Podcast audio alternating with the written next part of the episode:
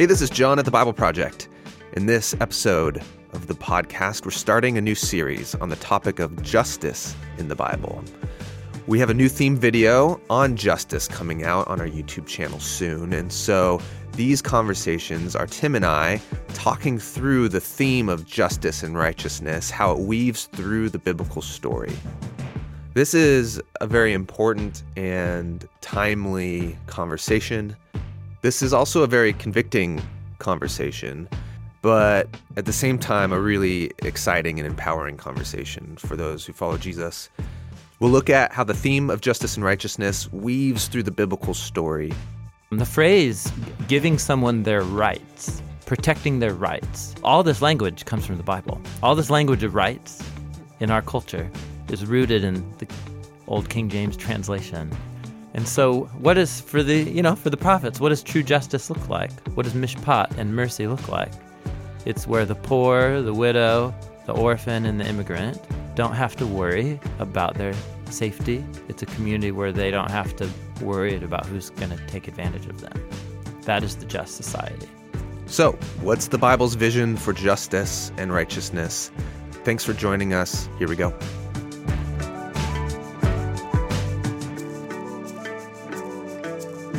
All right, we're going to talk about justice in the Bible. Yeah, we're laying groundwork for a new theme video, biblical theme of justice in the and Bible. I've, and I've got six pages of, of your notes in front of me. Sorry. I'm ready to learn. All right. Bring the learn. It's hard to know where to begin. Justice. The word justice appears a lot in the Bible, actually. The word, I did my word search numbers this morning. The word hmm. justice, or the word underneath it, occurs over 400 times in the Old Testament alone.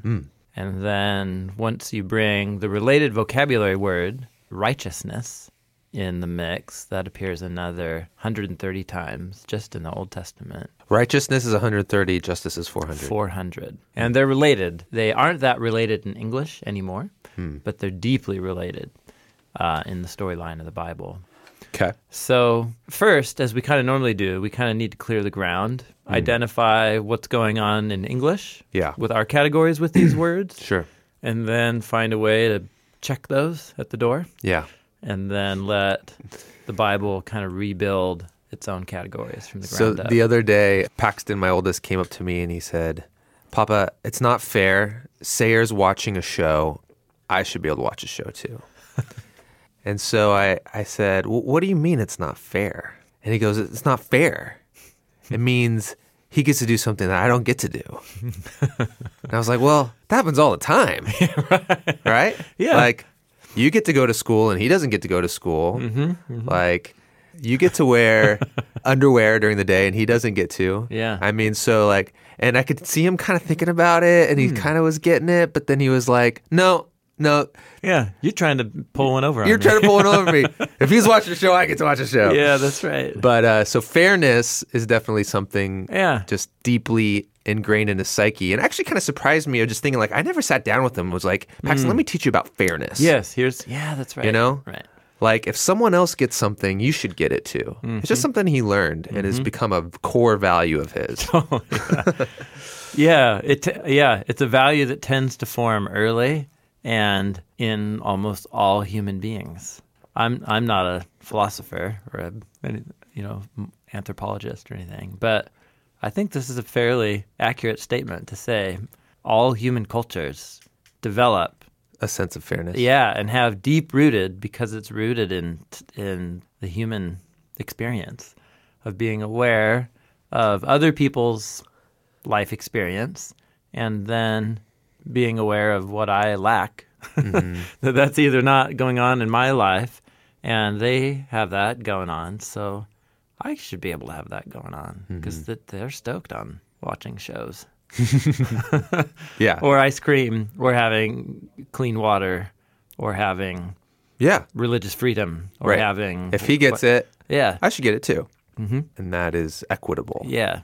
So our english word which has a long history well there's a few words i guess fair that's mm. what your son was saying Yeah. fair but just is the classic english word it's not just that's adjective and then the noun that comes out of that is the english word justice hmm. which has a you know you have you have an online etymology thing you sometimes use. Right. I just did a quick Oxford English Dictionary search. Justice comes from the Latin word justus, meaning fair or upright. The noun, yeah, is justitia. Justitia. Justitia. Upright is a metaphor, Yeah, it is. Not crooked.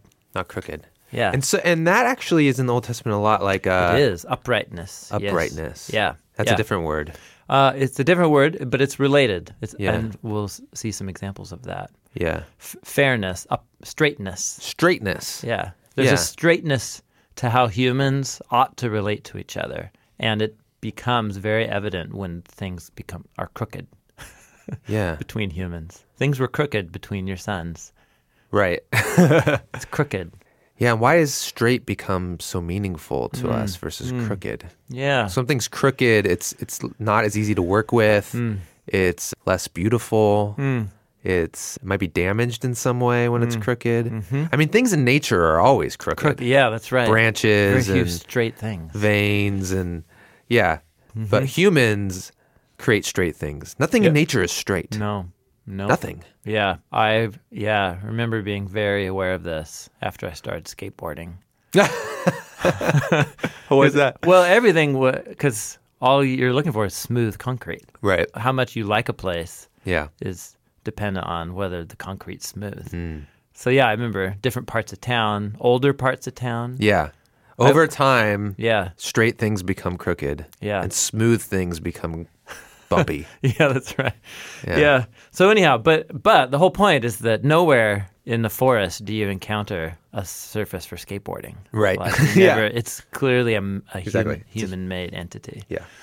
Yeah. It's so interesting. Yeah. We just watched The Lion King as a family.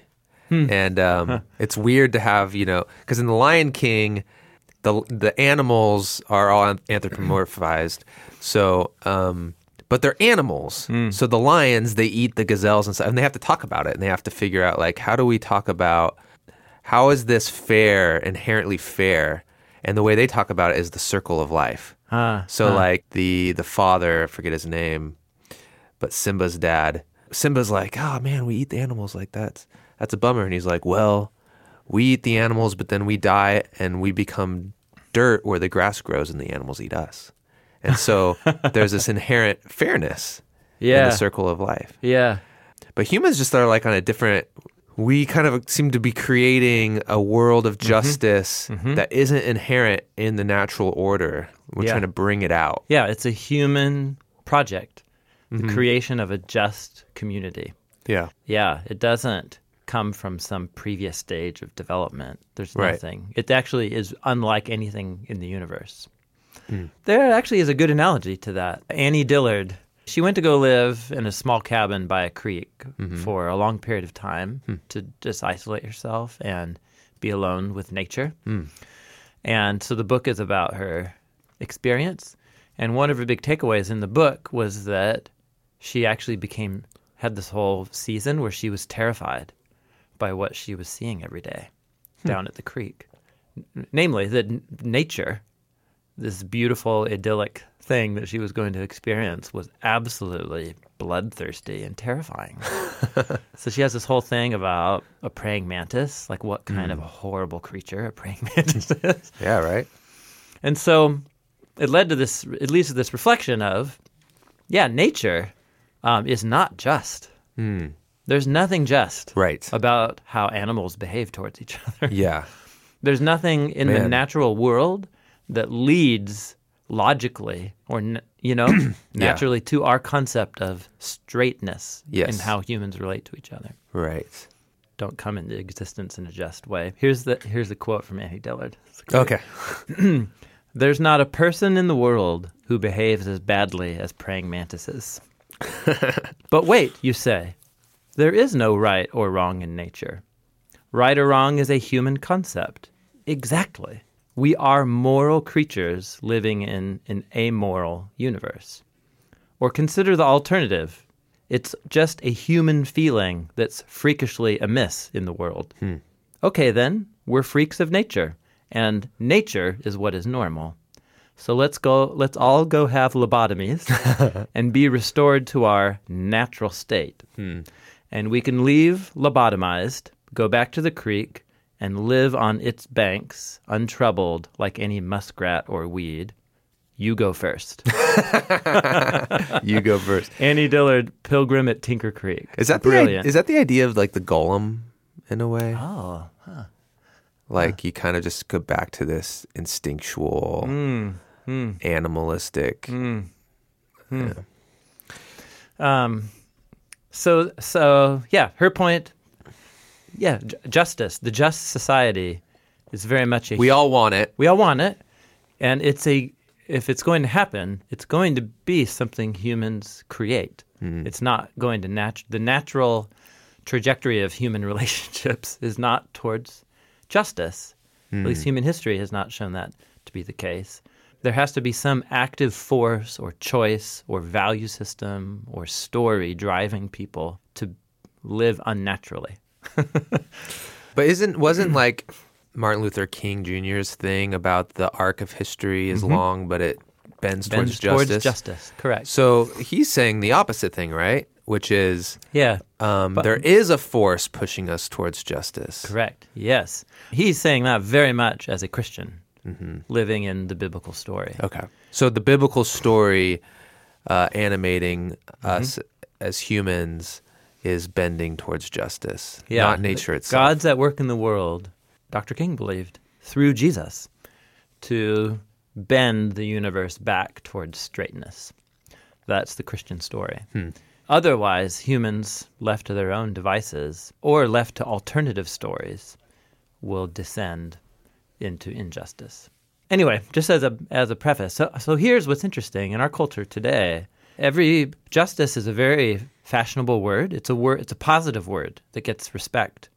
If you can claim to have justice on your side, Yeah.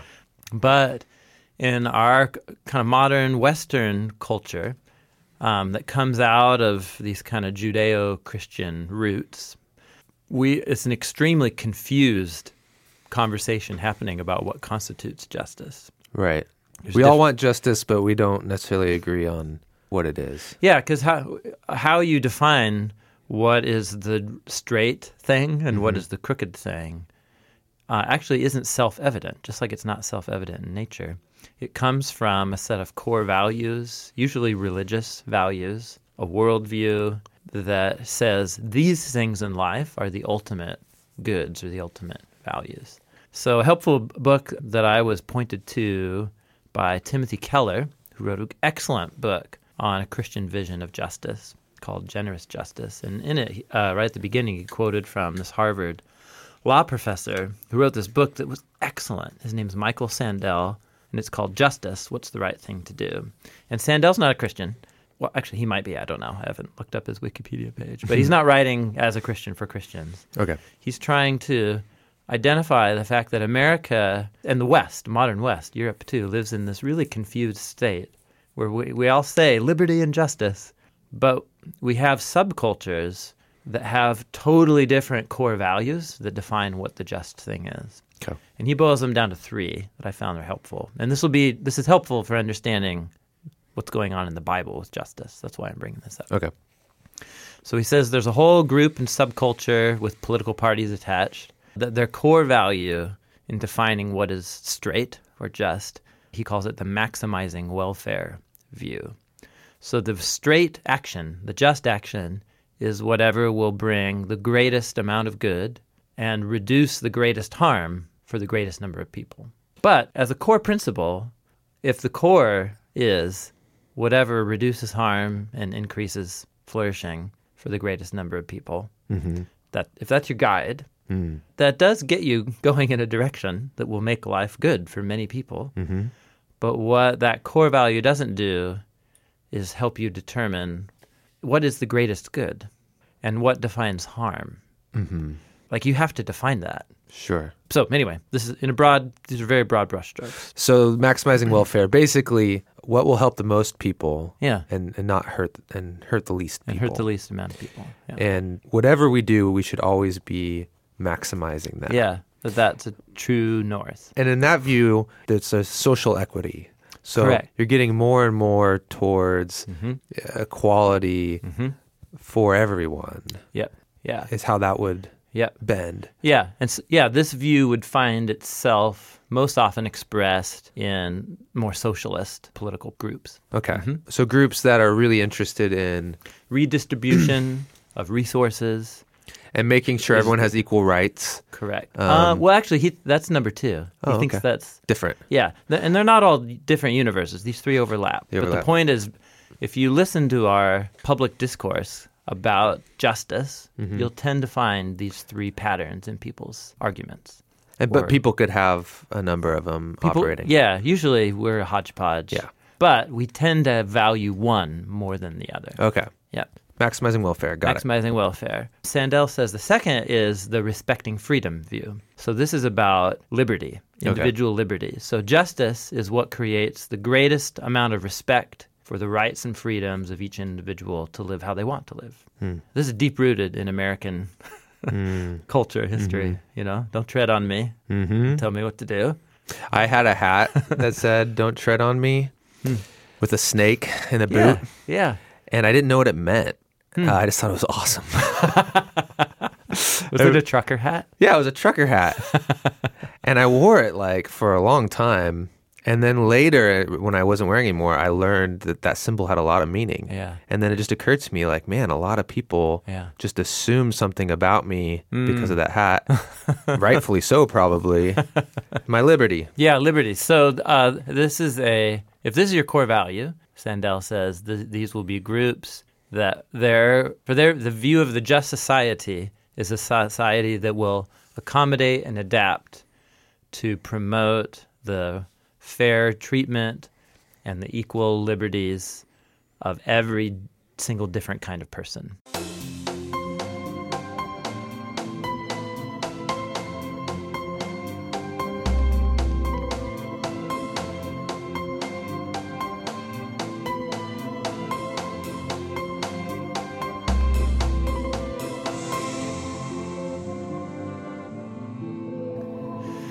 And then the last kind of core distinct vision of justice Sandel talks about is he calls it the promoting virtue view. So justice is what is going to shape a society so that people act as they ought to in accordance with moral virtue. Hmm. Here there's a vision of humans ought to behave this way, a certain kind of moral compass, a certain level of virtue and integrity, and the just society is what will push people to become like this. Okay. So the freedom view tends to get connected with what in America is called political liberalism, I think, Uh, libertarianism. right? libertarianism. Um, the third is what often is Conservative. con- yeah, political conservatism, and then the first, maximizing welfare, is often connected with socialism. And liberalism, yeah. And so, Sandel's point is when you're talking across the spectrum, it's just helpful to be aware that even though you're using the same vocabulary, Yeah. these words justice Right. and fairness, you actually have really different views. yeah, you put a liberal socialist, a libertarian, and like a conservative in the same room, Yeah. and they're all using the word justice. Mm-hmm. They're using them in very in a different way. Yeah. Yeah. So plug in any of our hot topic cultural debates. Yeah, I was just thinking whether- about that. Yeah, whether it's about uh, wage. Well, let's talk. Like, yeah, You know, but just go down the hit list and you can begin to plug them in, like minimum wage or right to life, Mm-hmm. abortion issues, or anything to do with definitions of marriage. yeah. Or. Where it seems really hot right now, or is, comes up a lot, is transgendered issues. that's right, gender. That's right. So, like, the respect for freedom would be, hey, Mm-hmm. what you want to do, yeah. you know, like, don't like if if someone else is able to marry someone, you should be able to marry someone. Correct. Or and uh, if someone has a choice who they want to marry, you should have a choice who you're going to marry. Yeah. Or- yeah. So that's the like just liberty. Yep. But then if you think of it through the virtue lens, Yes. then you might say no. There actually has to be Correct. some yeah. boundaries to this. Yeah, actually, marriage is a, is a good example. There's been voices from the first view, maximizing welfare, non-religious voices from the maximizing welfare view, arguing against the redefinition of marriage. Oh, okay. I forget who it was, but they were a couple like law professors, hmm. and they were arguing against the redefinition of marriage, not from a religious point of view. They were saying we shouldn't redefine marriage because it won't maximize. because it'll actually Welfare? be in the long run. They made a historical argument that it will be to the detriment of our society as a whole. So, just the point is, these are three different. You could take that issue and you could argue it through any of these three lenses. Correct. And you're For gonna it get, or against it. And you're going to Yeah. get into different places when you start That's right. with any of those. So Sandel's point is this is a 30,000 foot map of American views of justice and how it shapes very charged emotional conversations Yeah. in our culture. Um, so here's what tends to happen is there are religious believers of all kinds, Christians of all kinds, who are in all of those camps.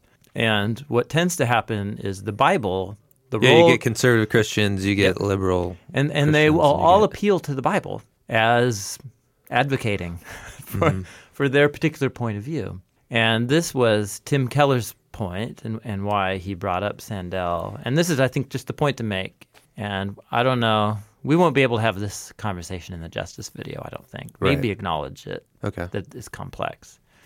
But it's just saying the the Bible. What we tend to do is be in a camp ourselves, have a point of view ourselves, and assume that the Bible supports my particular point of view. Yeah.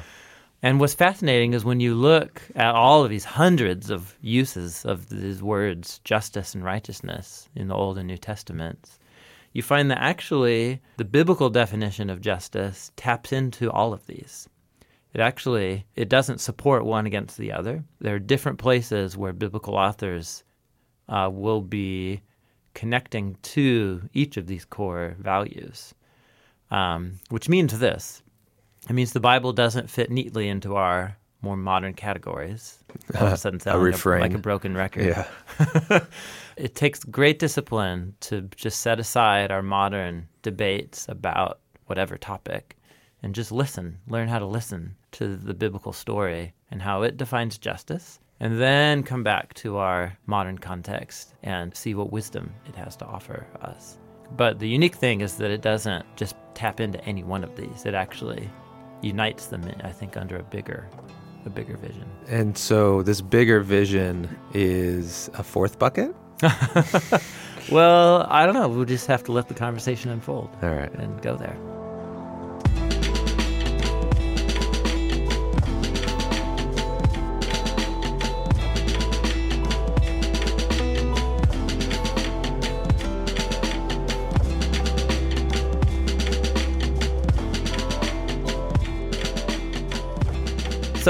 Here's a helpful place to start. One of the most famous Bible verses about justice It's from the Old Testament, a prophet from Micah of Moresheth. uh, in, the, in the sixth chapter, uh, he has this classic line. Yes, he says, God has told you, O human, what is good and what the Lord requires of you. It's to do justice and to love mercy and to walk humbly with your God. It's Yeah. ep- epic. And yeah. Did you sing that as a kid? No. I have. I know this. There's a song to it. Oh, there is? Yeah. Huh. Um, I don't know. It's not like a hymn. I don't know Huh. when it would have been written. Hmm. Maybe it's a hymn. Huh. But yeah. There you We go. would sing it. It's that. It's that line. It's a little poem. He's told you, O human, what's good, what the Lord requires of you. Three things: to do justice, love mercy, walk humbly with your God. Hmm. The Hebrew word justice. You don't have to clear your throat. It's very si- Oh. simple to say. Mishpat. Mishpat. Mishpat. And in the context of Micah as a whole, Micah uh, was accusing the leaders of Israel specifically. So remember, the Israelites are in the land. Joshua um, divided up the land, all the tribes. Mhm. Everybody's supposed to have their own piece of land Yeah. that they can work and develop and cultivate to provide for themselves and to contribute to their community. Which seems very fair. It's it's a very fair.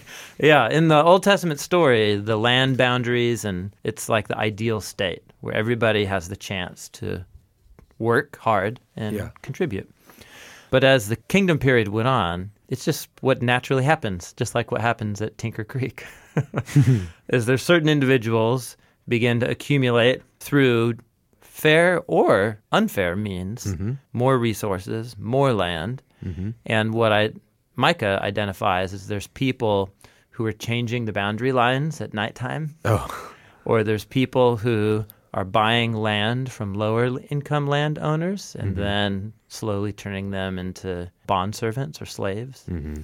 Or they rig the weight systems in the markets so that wheat is, uh, you know, it's whatever. It's what Sketchy. it's what humans do. Yeah. And he's ticked. Oh my gosh. Like the whole book of Micah, he's ticked. and so this statement comes at the pinnacle of him accusing the elite leaders and landowners of Israel. And that's what he says. Here's what God defines as good justice, mercy, and humility. So we'll talk about what he means by mishpat. Okay. But it's interesting that he joins it with mercy and humility. Hmm. So, one part of what he means is hey, we need to go like settle these disputes and right these wrongs. These are inequities. Probably need to go to a courtroom. He means that by doing justice. So, by doing justice, but it's clear that he doesn't mean only that this is going to happen in a courtroom mm-hmm. because he joins these three things together doing justice, but also loving mercy. So, mercy is about your motivation for why you would do justice. Whatever justice is. Okay, it's- can we? Yeah, let's back up. Okay. So the whole courtroom thing. Yeah, yeah, yeah. So in our culture and in many human societies, when there is a dispute about whether something that's happened is fair or not, Yeah. just or not, Yes, yes. we've created a system in which we can try to get to try to get to that answer Yeah. in the best way possible by calling in witnesses, by looking at evidence, Mm-hmm. and by someone Or appealing to legal statutes that define Hmm. what is right appealing to what we've our- already decided in our land. yeah, is the right and wrong thing to do. Yeah. And then interpreting those things. And this is all presided over by a judge, Who, generally. who's carrying out the statutes of the definitions of right and wrong created Yeah. by a body of elected leaders. Yeah. so this whole process of yeah, finding right. justice Yes. then happens in an environment that we're mm-hmm. calling the courthouse. Yep. Yeah. So if you're trying Ah. if you're trying to do justice, mm-hmm. oftentimes it will end up in court. That's just mm-hmm. a place where Yeah. justice is Yeah. considered. It can be considered in other places, around the around a table, Yeah. Yeah. with friends, but um, But in terms of where things get decided uh, in a public way, yeah, and for the public good. Yeah. So actually, here, yeah, we're to two. This is right below in the notes. There's two main modes of justice that you can think about. One is you could call it like uh, retributive or rectifying justice. This is like what happens in a courtroom. You stole five bucks. That's wrong in our land. That's crooked. yeah, So you need to make that straight. You need to pay five bucks and probably do some community service and yeah. whatever. So that's You put us all out, so you need to yeah. yeah. Or I was accused of stealing five bucks. I didn't steal five bucks. And now you've put me out of all this time to, to sit here in this room and prove to you that I didn't steal five bucks. It's both you're declaring behavior wrong and make, and it needs to rectifying it. rectifying it, which means punishment or recompense, Mm-hmm. right? So that's one mode of justice. But then there's another mode of justice. Um, you could call it uh, restorative, which is we're going to create codes by which we choose to live, and the creation of those codes will embody a vision of straightness or justness. And as we draw those up, who are we going to pay attention to? Who are these laws going to benefit?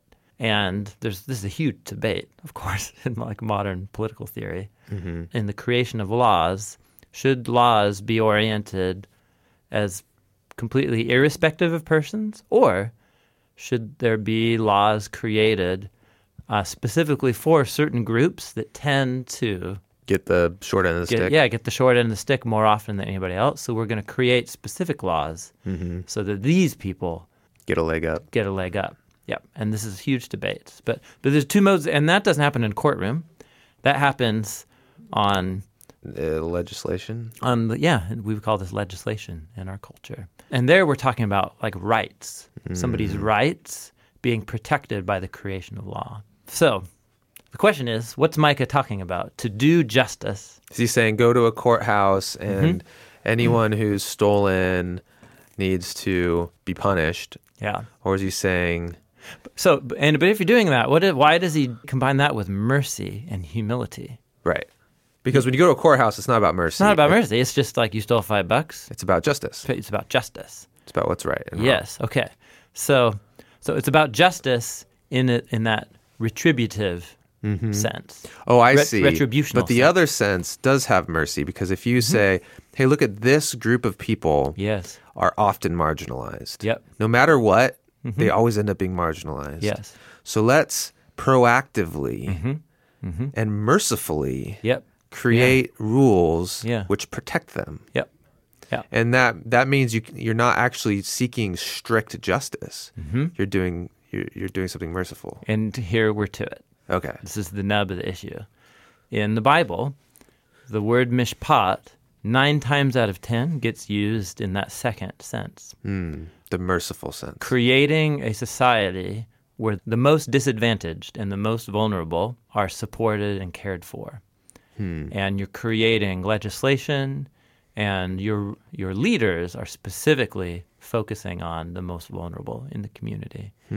Of the four 400 plus uses of the word mishpat, um, the vast majority are focused on that on that second one, hmm. which is why in the Bible justice is often connected with mercy And love, humility. humility. And you think, well, that's it, it's great if a judge in a courtroom is like a nice guy, Sure. but it's, It's required. it's irrelevant to his Yeah. role as judge. Yeah. Sometimes they kind of need to be a Yeah, yeah, totally, yeah. hard. kind of hard nosed. Yeah, so that's where the Bible is just talking. It's hmm. using, we have this English word to translate mishpat, but mishpat is about much, much more than just what happens in the courtroom. Hmm. Yeah, so there you go. So mercy is about looking on people who are in situations that are difficult and that are not my situation. Mm-hmm. So if I'm going to act in their favor or do good to them, mm-hmm. that's called mercy. Hmm. And the same with humility. I'm going to treat other people as more important than me. Hmm. And so their problems, I make my problems. And this is one of the main meanings of mishpat, hmm. justice. To make other people's problems my problems Wow. is justice in the Bible. Nine times out of ten. Yeah, I'm going to show you many examples. All right. Let's look at some examples. Okay. So here here's what's interesting. Here's how this restorative sense works out. Or here's how it's kind of like this development of meaning. This interesting. Restorative is the second one. Yep. Okay. Yeah. So here- Retributive and restorative. yeah, retributive is punishing wrongdoers by the okay. standard of justice. Restorative is making sure everybody in my community is treated fairly and is given opportunity Okay. to flourish. Okay. So this is um, the phrase giving someone their rights, Okay.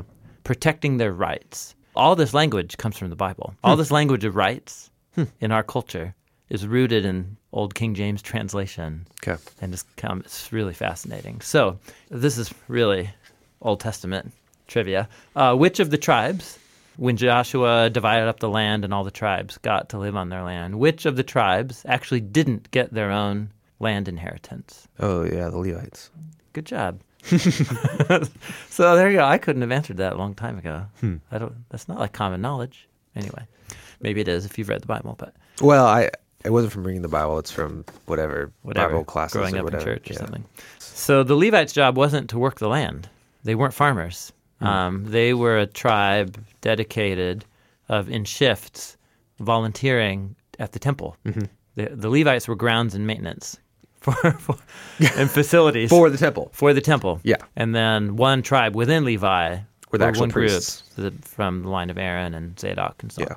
So, so the uh, all of the tribes were to donate a, t- a tenth or a tithe of their fields, produce, and animals. Yeah. So this is where the word tithe comes from. What's interesting is multiple places. Here's just one example in Deuteronomy chapter 18. It's talking about all of the other tribes giving a tenth of their income to the Levites. This this temple tax is called the Levites' mishpat. It's the mishpat of the Levites. Now, it makes no sense to translate that word justice there. It's the justice of the Levites? What are we talking about? So, we're talking about they've arranged their society so that the right and good thing hmm. is to have one whole group of people that's supported by the income of the other tribes to maintain the worship and the honor of God in the temple. Hmm.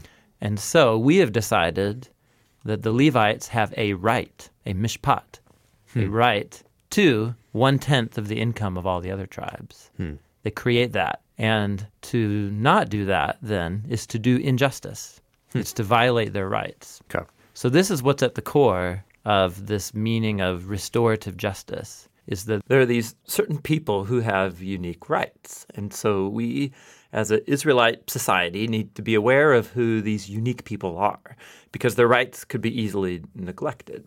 So uh, think about it, you know, these Levites, these guys aren't working the land. They could starve if the rest of the tribes don't respect their mishpat, their God-given right. But isn't it the case that the people running the temple were the ones in power? So it's not like they had to be careful for their rights. They like were the ones that kind of Oh, well, by the time after the exile, in the time of the kingdom, or before the kingdom, that was not the case. okay But once there's no in the because there's second- no king. in the second temple period, the high priest came to take the role of like governor, Yeah. priest, okay, yeah. But that was not I see. that was not the case. Uh, Okay, bef- before the kingdom exile. period, Yeah. when it's just a band of tribes. Yep. If there's one tribe that's saying, "Hey guys, we're going to take care of all the temple worship stuff Mm-hmm. for, on behalf of everyone, so we're not going to farm, and we're gonna we're gonna depend on you to take care of us by giving us ten Mm-hmm. Yes. percent." Yeah. And everybody agrees and calls that 10% their mishpat, Their their justice, right. It, the it- right, It's the what- right of the Levites, the, mis- right. It's okay. the right. So it's their yeah, it's their right. So that's you. I mean, that's kind of intuitive. You get that Okay. from. So there's another group of people whose mishpat is often, often actually talked about way more than the Levites mm-hmm. and anybody else's rights. Biblical scholars call this the, the quartet of the vulnerables the widow, the orphan, the immigrant, and the poor. So I could th- throw 30 examples at you right now. Here's just one from Zechariah chapter 7. Thus says the Lord of hosts dispense true mishpat and practice mercy and compassion. Those are the two key words from Micah chapter 6. Uh, mercy and humility. Yep. But this one's compassion. Uh, well, no, this is mishpat and mercy and compassion, each to his brother, and do not oppress the widow, the orphan, the immigrant, or the poor. So this is just one example. You have an Old Testament prophet who's exposing injustice in his community. And for Israel, the whole point was that they are a different kind of community among the nations Yeah. that live by different terms to become priests to the nations. And so the prophets were constantly zeroing in. And so what is for the you know, for the prophets, what does true justice look like? What does mishpat and mercy look like? Yeah. It's where the poor, the widow, the orphan, and the immigrant don't have to worry about their safety. It's a community where they don't have to worry about who's going to take advantage of them. Hmm. That is the just society. Wow. It's interesting. It's like in the Old Testament, the litmus test for mishpat is whether people in these four groups are these people worried of who's going to take advantage of them mm-hmm. tomorrow? Mm-hmm. Are they worrying for their safety or their well being? If so, that's not a just society, hmm. according to the prophets. Yeah.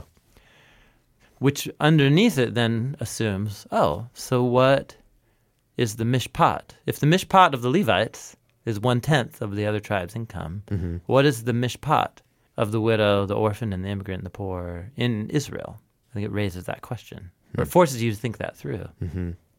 What's their right? Yeah, if we're saying do mishpat and mercy for these people specifically, mm-hmm. it assumes that they have a right that needs to be honored before God. Which is to to not be oppressed. Yeah, yeah, Yeah. They have a right to not be oppressed because of their condition. that's right. The, all these conditions are vulnerable conditions. Vulnerable conditions. Yeah, so yeah, ancient Israel, we're, this is an ancient patriarchal farming tribal network. Yeah. So, so stability is about being connected to a family. a family that has land. Yeah. So who is not connected to a family? Orphans, mm-hmm. immigrants, And the widow. um, and the widow. Yeah, is, is at least because it, it was an ancient patriarchal society.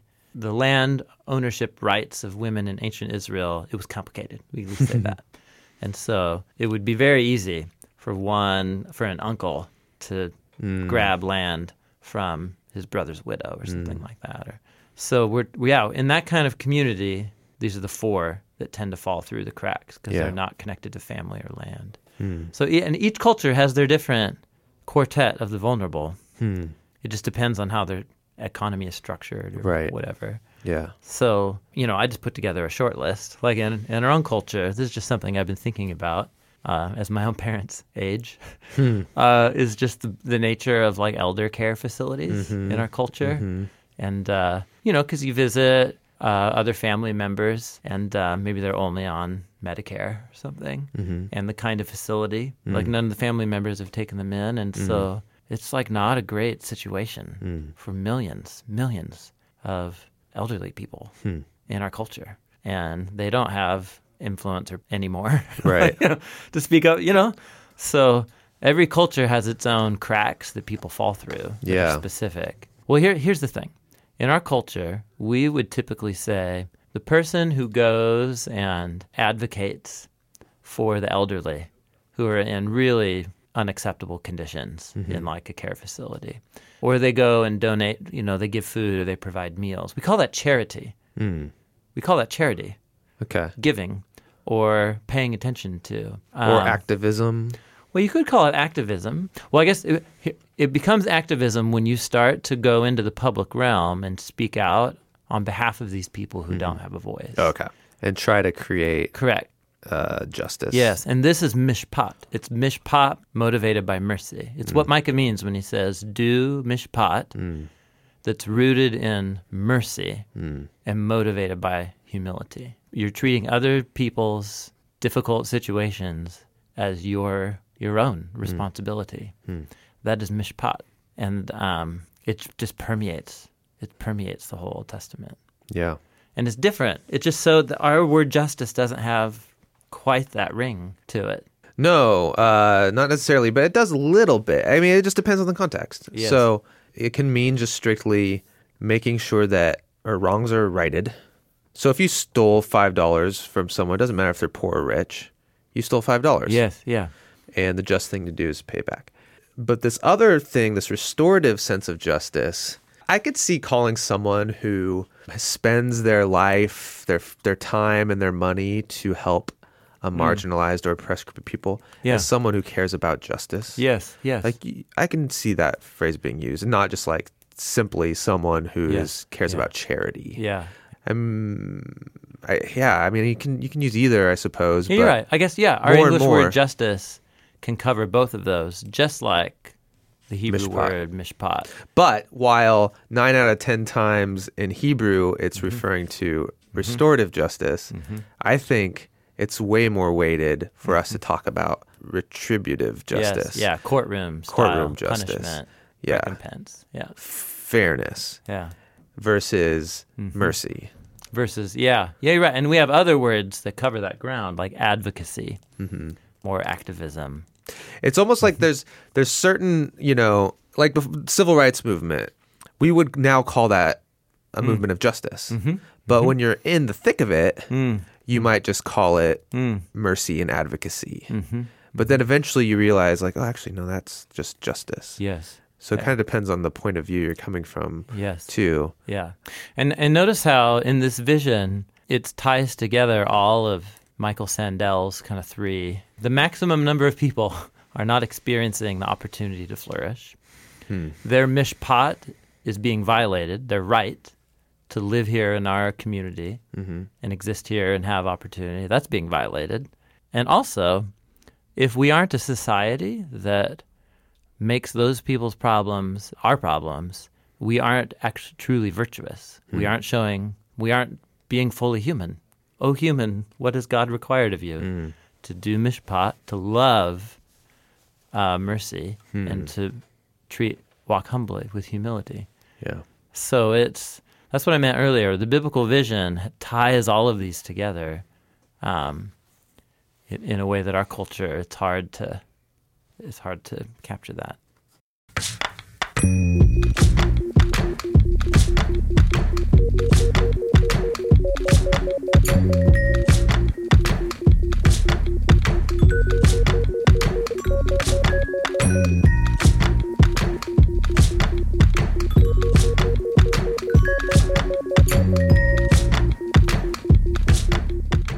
If you read through uh, the poetry of the Psalms, uh, a huge number of appearances of this word mishpat are actually aren't describing what humans do, it's describing who God is and God's character and what God does. And actually, all of it is rooted in the story of the Exodus. So, the Justice video, thinking to the video, the Exodus will play a big, big part of this uh, of the storyline. So you get you get a poem like this, Psalm 146. The Lord God, the one who uphold mishpat for the oppressed. What does it mean for God to seek mishpat for the oppressed? He gives food to the hungry. He sets prisoners free. He opens the eyes of the blind. He raises up those who are bowed down. He loves the righteous. He protects the immigrant. He supports the fatherless and the widow. And he thwarts the way of the wicked. Hmm. This is when God shows up and does mishpat, these are the kinds of things mm-hmm. that happen. To me, it's just interesting. Like, there's some things, he thwarts the way of the wicked, takes them to the courtroom, finds them, punishes them. We mm-hmm. think, yes, all right, justice. Mm-hmm. He supports the fatherless and the widow. So that, like what we just talked about, advocacy, mm-hmm. protecting the rights of, but then giving food to the hungry, opening the eyes of the blind. These are things that in our culture are connected with generosity or charity. But in this poem, they all are expressions of mishpat. Yeah, giving food to the hungry is definitely in the category of of charity. Mm-hmm. Opening the eyes of the blind hmm. would be like just our desire to just hmm. medical advancements and Yeah. helping people. I Yeah, mean, but think of like Doctors Without Borders.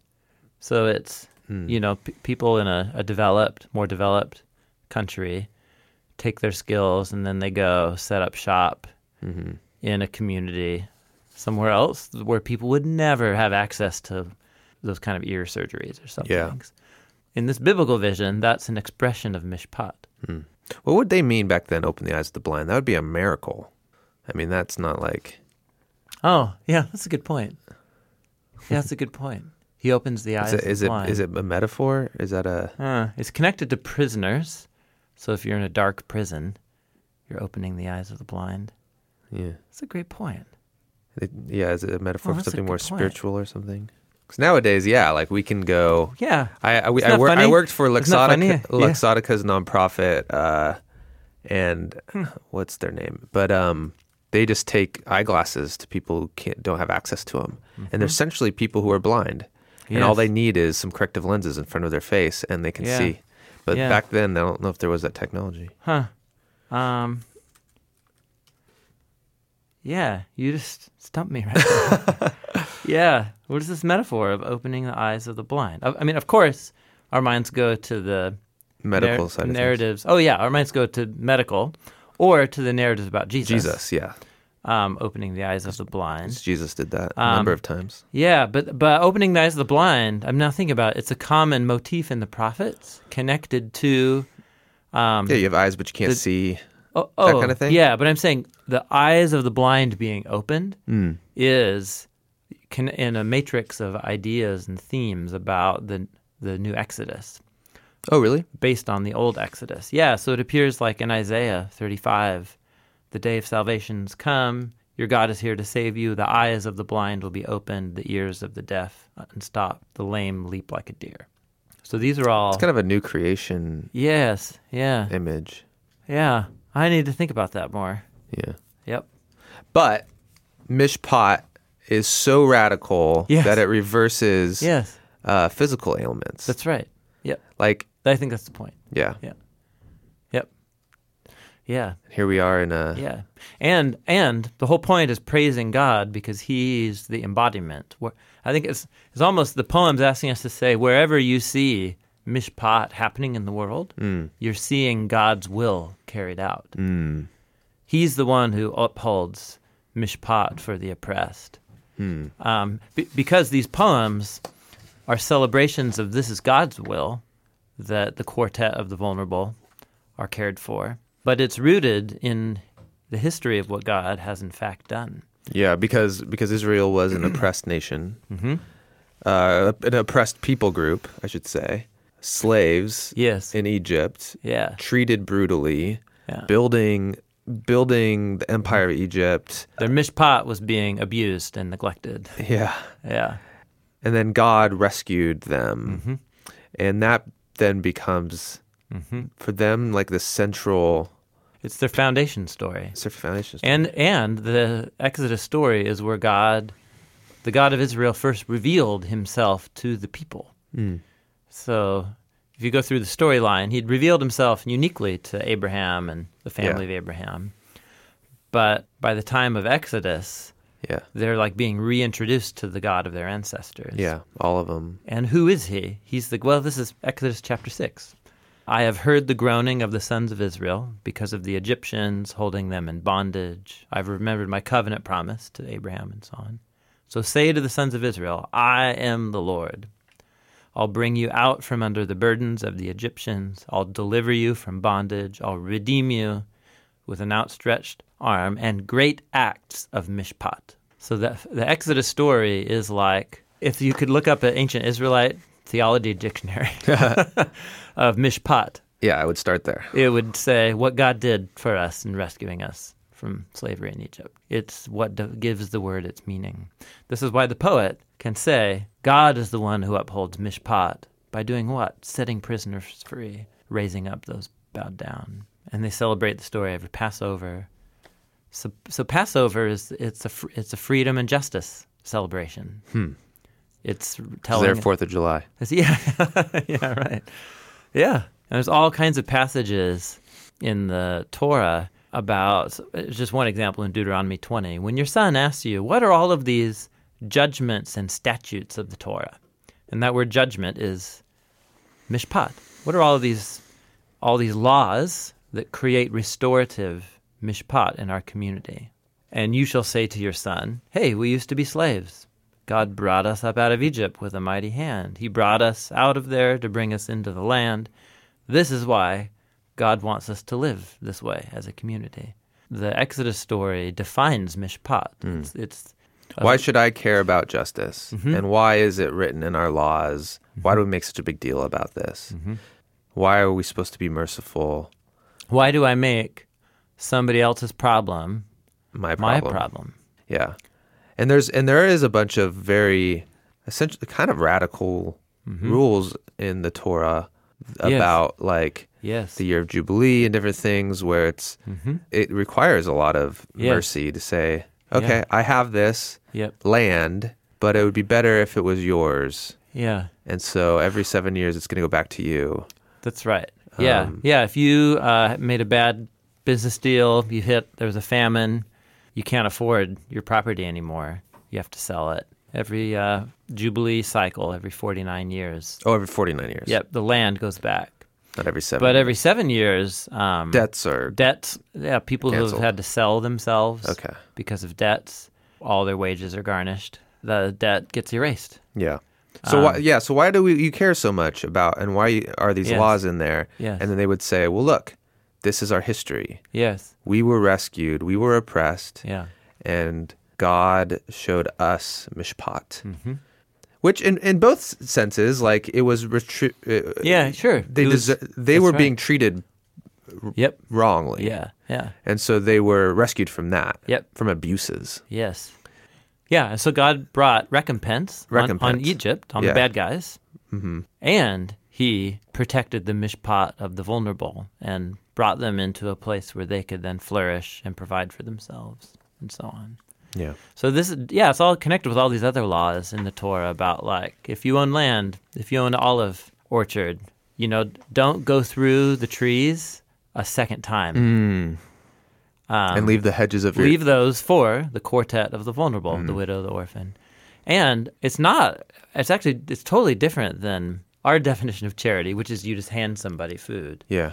The point is, is Give they, them opportunity. they live on this land, they live in the land of Israel too, which is ultimately a gift Hmm. to the tribes in the first place. So you actually don't own that land. You're just, your tribe is stewarding it right now. Hmm. And so the mishpat of the widow and the orphan is to go through the second gleaning of that orchard, and it's for them. Like that's the, one of the laws of the Torah. Is that Um, different than keeping the borders of it? You're supposed to not pick the borders or something? Oh well, that's just about not stealing other another tribe's land. No, I thought there was like a rule about not harvesting the edge. Oh, the edges of your field. Yep, that's right. So there, it's like wheat harvest. yeah. But there's another one about um, olive trees Okay. Those are two go through and glean at once, where you beat the branches with Okay. sticks and Uh-huh. all the ripe olives fall. Yeah. And Take those. in theory, you could maximize profit Yeah. Beat them again. trees and do it again in a couple days. Hmm. And the law was no, that actually doesn't belong to you. Hmm. It belongs to the widow. The, Yeah. It's the mishpat, just like the mishpat of the Levites is Hmm. one tenth. It's the mishpat of the vulnerable to to go work and provide for themselves on your land. That's how the Israelites rolled. And and I mean, listen, we can point out all these other laws in the Old Testament that Yeah. that don't feel that way. Right. There's plenty of them. Yeah. So what? So what's God doing? He's pushing Israel towards greater mishpat. Yeah. What he's not doing is making them a perfect society. is making, yeah, or, or even I would just say making them like what our vision of the ideal society is. Hmm. But that's just the way God rolls throughout the his, the story of the Bible. As He works with people, as He finds He them, comes to where, yeah where you are and pushes you and He pushes you forward hmm. in a way that will make hmm. You stand out and feel uncomfortable, but also won't make you an alien in mm-hmm. your culture. Mm-hmm. Yeah, really powerful. It's cool. Thanks for listening to this episode of the Bible Project podcast. Next week, we'll continue this conversation on justice in the Bible. Our theme video on justice will be released on our YouTube channel when it's ready. There's a lot of other theme videos there that you can watch, and a lot more conversations on this podcast if you haven't listened to some of the older ones. The mission of the Bible Project is to show that the Bible is a unified story that leads to Jesus, that the Bible is literary genius and has wisdom for the modern world. This is a crowd-funded nonprofit, so you can join us and pitch in for the next video, or you can contribute to all the next videos we're making. See what we're up to at thebibleproject.com. Thanks for being a part of this with us.